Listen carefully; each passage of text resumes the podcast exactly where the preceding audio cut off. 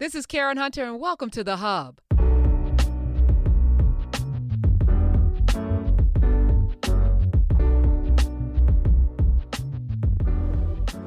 climate and environmental justice researcher, assistant professor at Occidental College, Urban Environmental Policy Department there, fellow at Cornell University's Worker Institute. Let me welcome my buddy Jay Mijin Cha. Welcome back.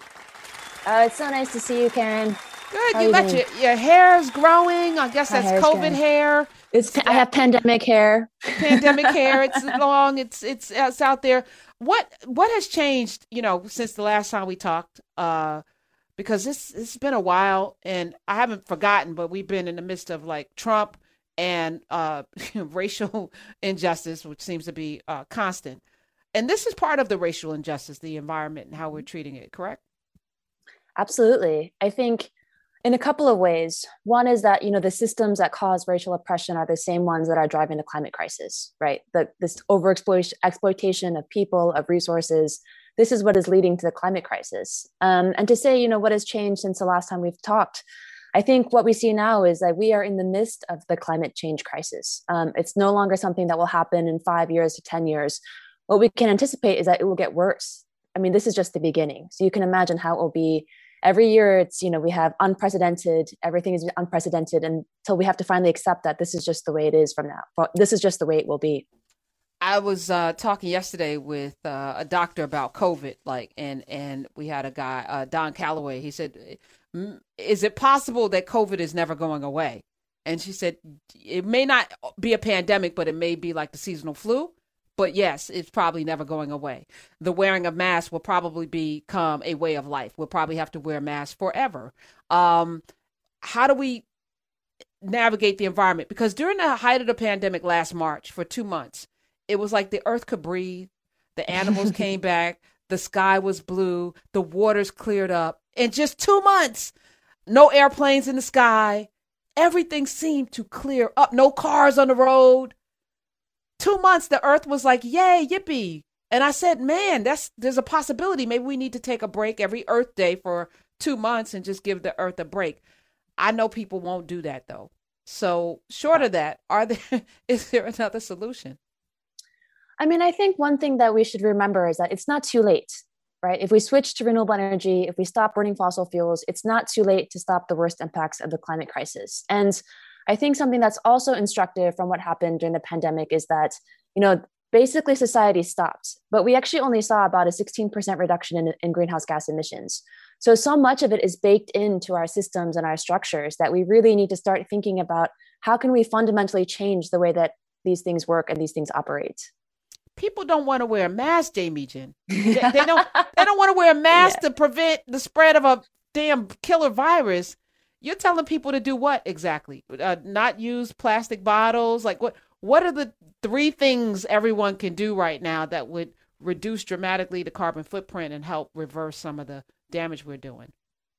So here's something that could be helpful is that I think we focus a lot on individual behaviors, but in fact, we need systems change. So we saw the best that we could do with individual behavioral change. And of course, people should live low carbon you know, lifestyles, you know, purchase electric cars if you can, don't buy plastic, all of those things. But in fact, we need structural change. You know, we can only do so much as individuals. And you know to be honest the fossil fuel companies know that. They that's why they've been pushing this message that individuals are the ones to blame. It's your fault.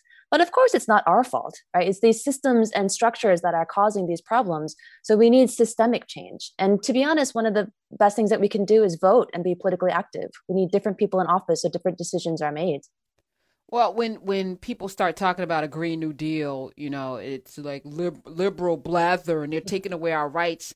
When did the Earth become a political football? When did you know That's living right. you on Mother Earth become political?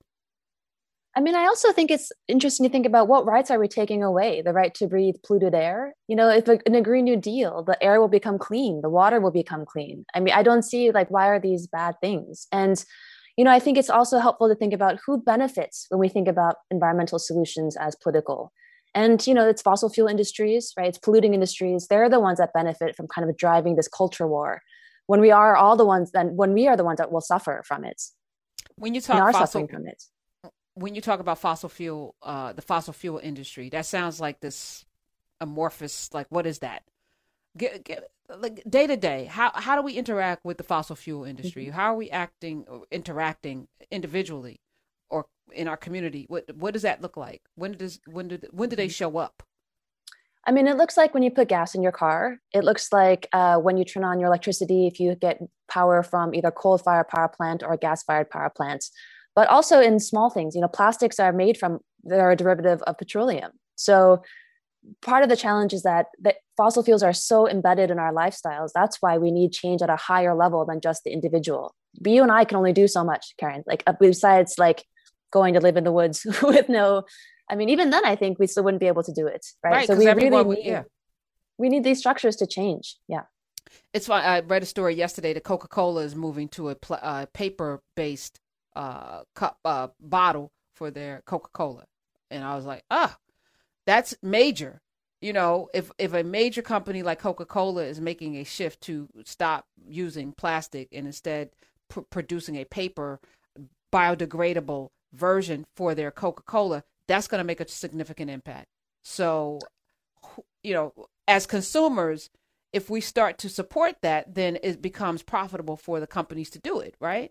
So we have to now be right. smart in our consuming to to reward Coca Cola for doing that instead of saying, "Ugh, this looks weird," because it does. It does look. Right. It looks different than that cool bottle that that we were used to seeing. And I don't drink soda, so I don't care one way or the other. I mean, I care, care, uh, but you know, I brought you on because you know there's a lot of, of talk of you know Greta Thunberg.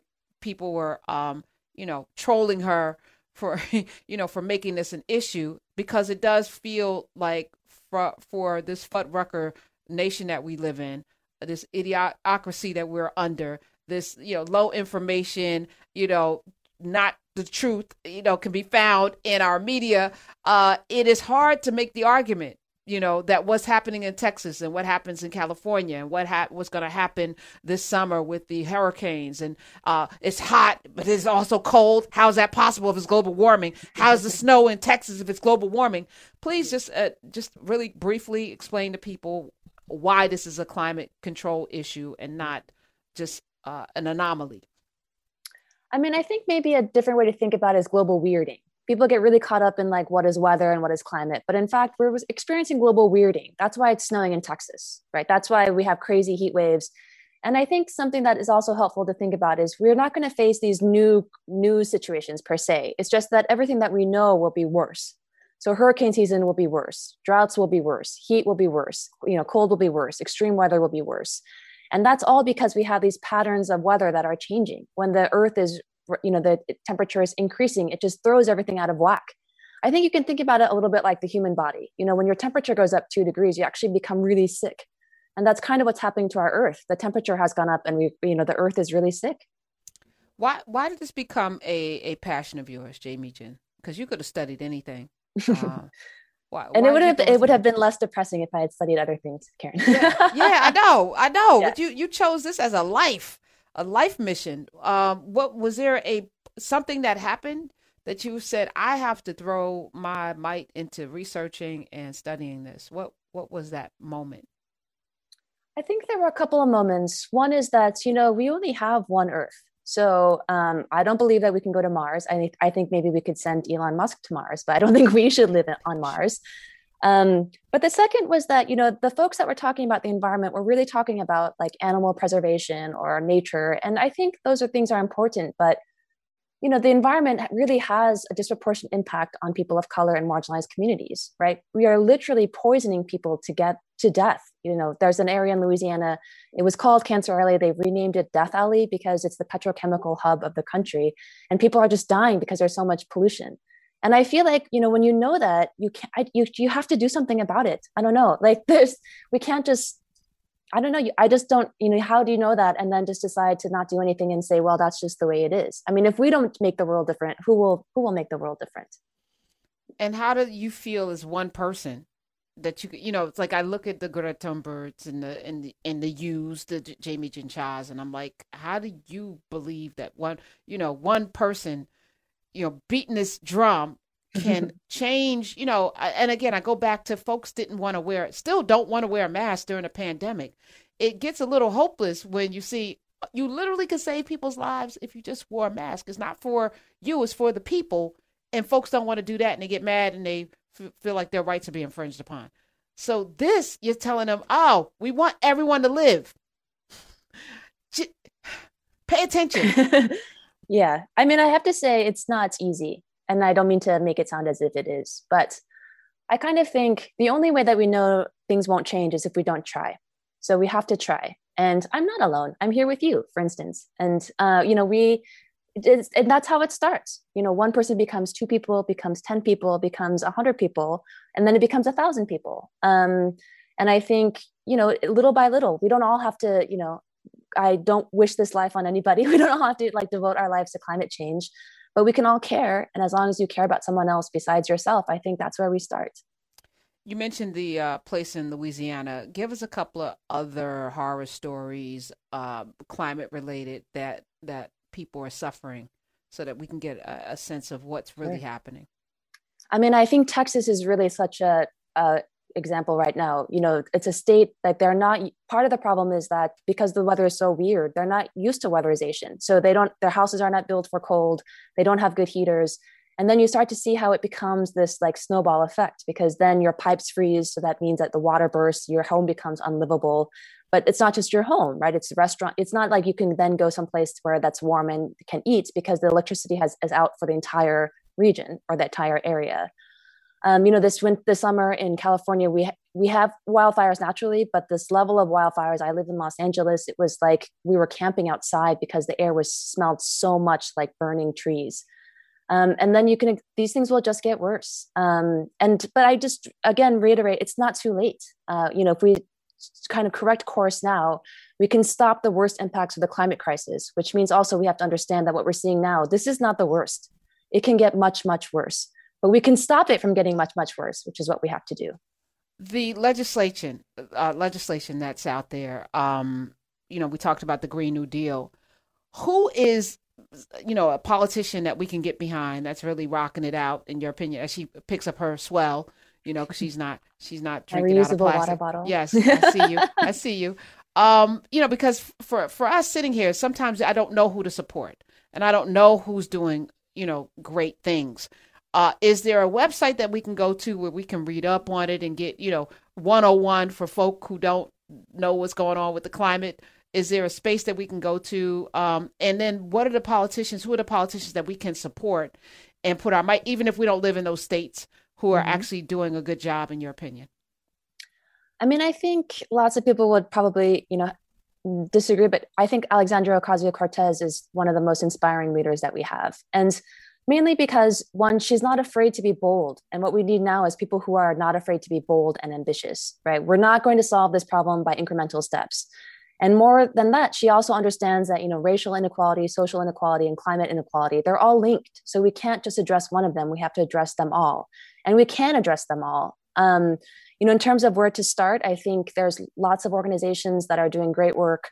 Um, I'm on the board of this organization called the Center on Race, Poverty, and Environment, and they do a great job of kind of helping people understand you know what it is like to live in a fossil fuel industry what a region and what is you know the challenges that are facing farm worker communities or communities of color. But i think the other thing is that is helpful is to get involved locally. Like there's so much great work being done at the local level that wherever you live you know you just have to google environments and climates and there will be a group that pops up um, and i think you know we can make so many changes on the local level that it often gets overlooked. And you know we can point to how successful the right has been in taking over state houses that you know and all these really regressive actions that are being passed at the state level that we could do the same you know if we just paid attention. I've been saying that for forever. Um you know like they're not special. They just are focused. Right. and they move That's as right. a unit even if they don't like each other. We watched this with the with the senate uh acquitting donald trump because it was politically expedient Half them people can't stand Donald Trump, and if it were a secret ballot, they probably would have voted to to convict him. But because they recognize politically that there's strength in numbers, and they got to move, even Mitch McConnell, who came out with this, you know, this, uh, you know, dressing down of Donald Trump, voted to acquit him. So clearly, you know, voting your interests, your political power is always going to be at the forefront. So we have to move accordingly as well. I, I want to get back to this race thing because as as black people, you know, I, I oh I was just telling somebody off mic I'm fatigued. You know, we have to fight to keep the knee off the neck to keep our 12 year olds from being shot, from keeping the traffic stops turning into killing, you know, Sandra Bland, to, to be in our home and feel safe without no knock warrants, you know, um, to be able to run freely and look at a, you know, a, a, a, a home site and be able to make it home, you know, in this country th- those are the the things that I feel. You know, when I'm driving, I'm not concerned about the environment as much as if there's a cop behind me. Is this gonna go left? Am I gonna, you know, end up, you know, like Philando Castile and others? How do we then make room for the environment? You know, what's what's the intersection? We keep talking about intersectionality of this, you know, social, racial, and environment. Where where does it show up, and then how do we navigate that? Mm-hmm. You know, I think there was a lot of really great work done by uh, climate advocates of color this summer about this idea of I can't breathe, right? So a lot of Black folk can't breathe because of the knee on the neck, but they also can't breathe because they live in these polluted communities. Um, George Floyd, for instance, had asthma, you know, and Eric Garner had asthma. These are all, you know, it, health problems that come from living in polluted environments. And I think, you know, another thing to think is that you know we're not alone that it's this shouldn't be something that only black folk care about only black folk carry right? We have to show solidarity. This is a, a cancer on our society that needs to be excised that we all need to care about we all need to center and we all need to advocate on behalf of. J Mijin what are you working on right now? What uh, can we read or can we read some of your research Sure. I'm doing a couple of projects on this idea called just transition, which is uh, how do we transition away from fossil fuels in a way that protects workers and communities. Um, we have a big report coming out in the next couple weeks that I'm happy to forward to you that we basically interviewed over 100 people across the country who have experienced these transitions. You know, we can think about deindustrialization when all these industries have left. And what we found is that, you know, what we have really been unable to do as a country is support each other and support our workers and our communities. And when people lose their jobs, it's, you know, people try to say, like, what does this have to do with the environments? But to your earlier point, that if people can't feed their families, they don't have the space to think about anything else. And it's not because they're not environmentalists, but they don't have their material needs met. And so when you lose your job, it's not just that you lose your job, you lose your identity, you lose your community.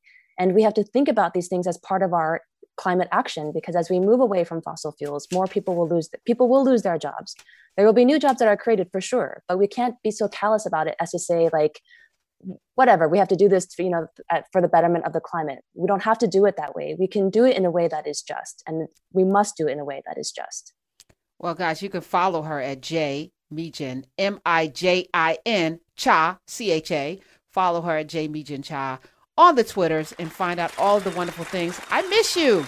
I miss gotta, you too, Karen. Gotta, it's so nice to see you. You too. We got to reconnect and keep talking about the environment. I appreciate what you're doing. I love you. Thank you for coming in today. I appreciate that. Thanks so much for having me. Love you too.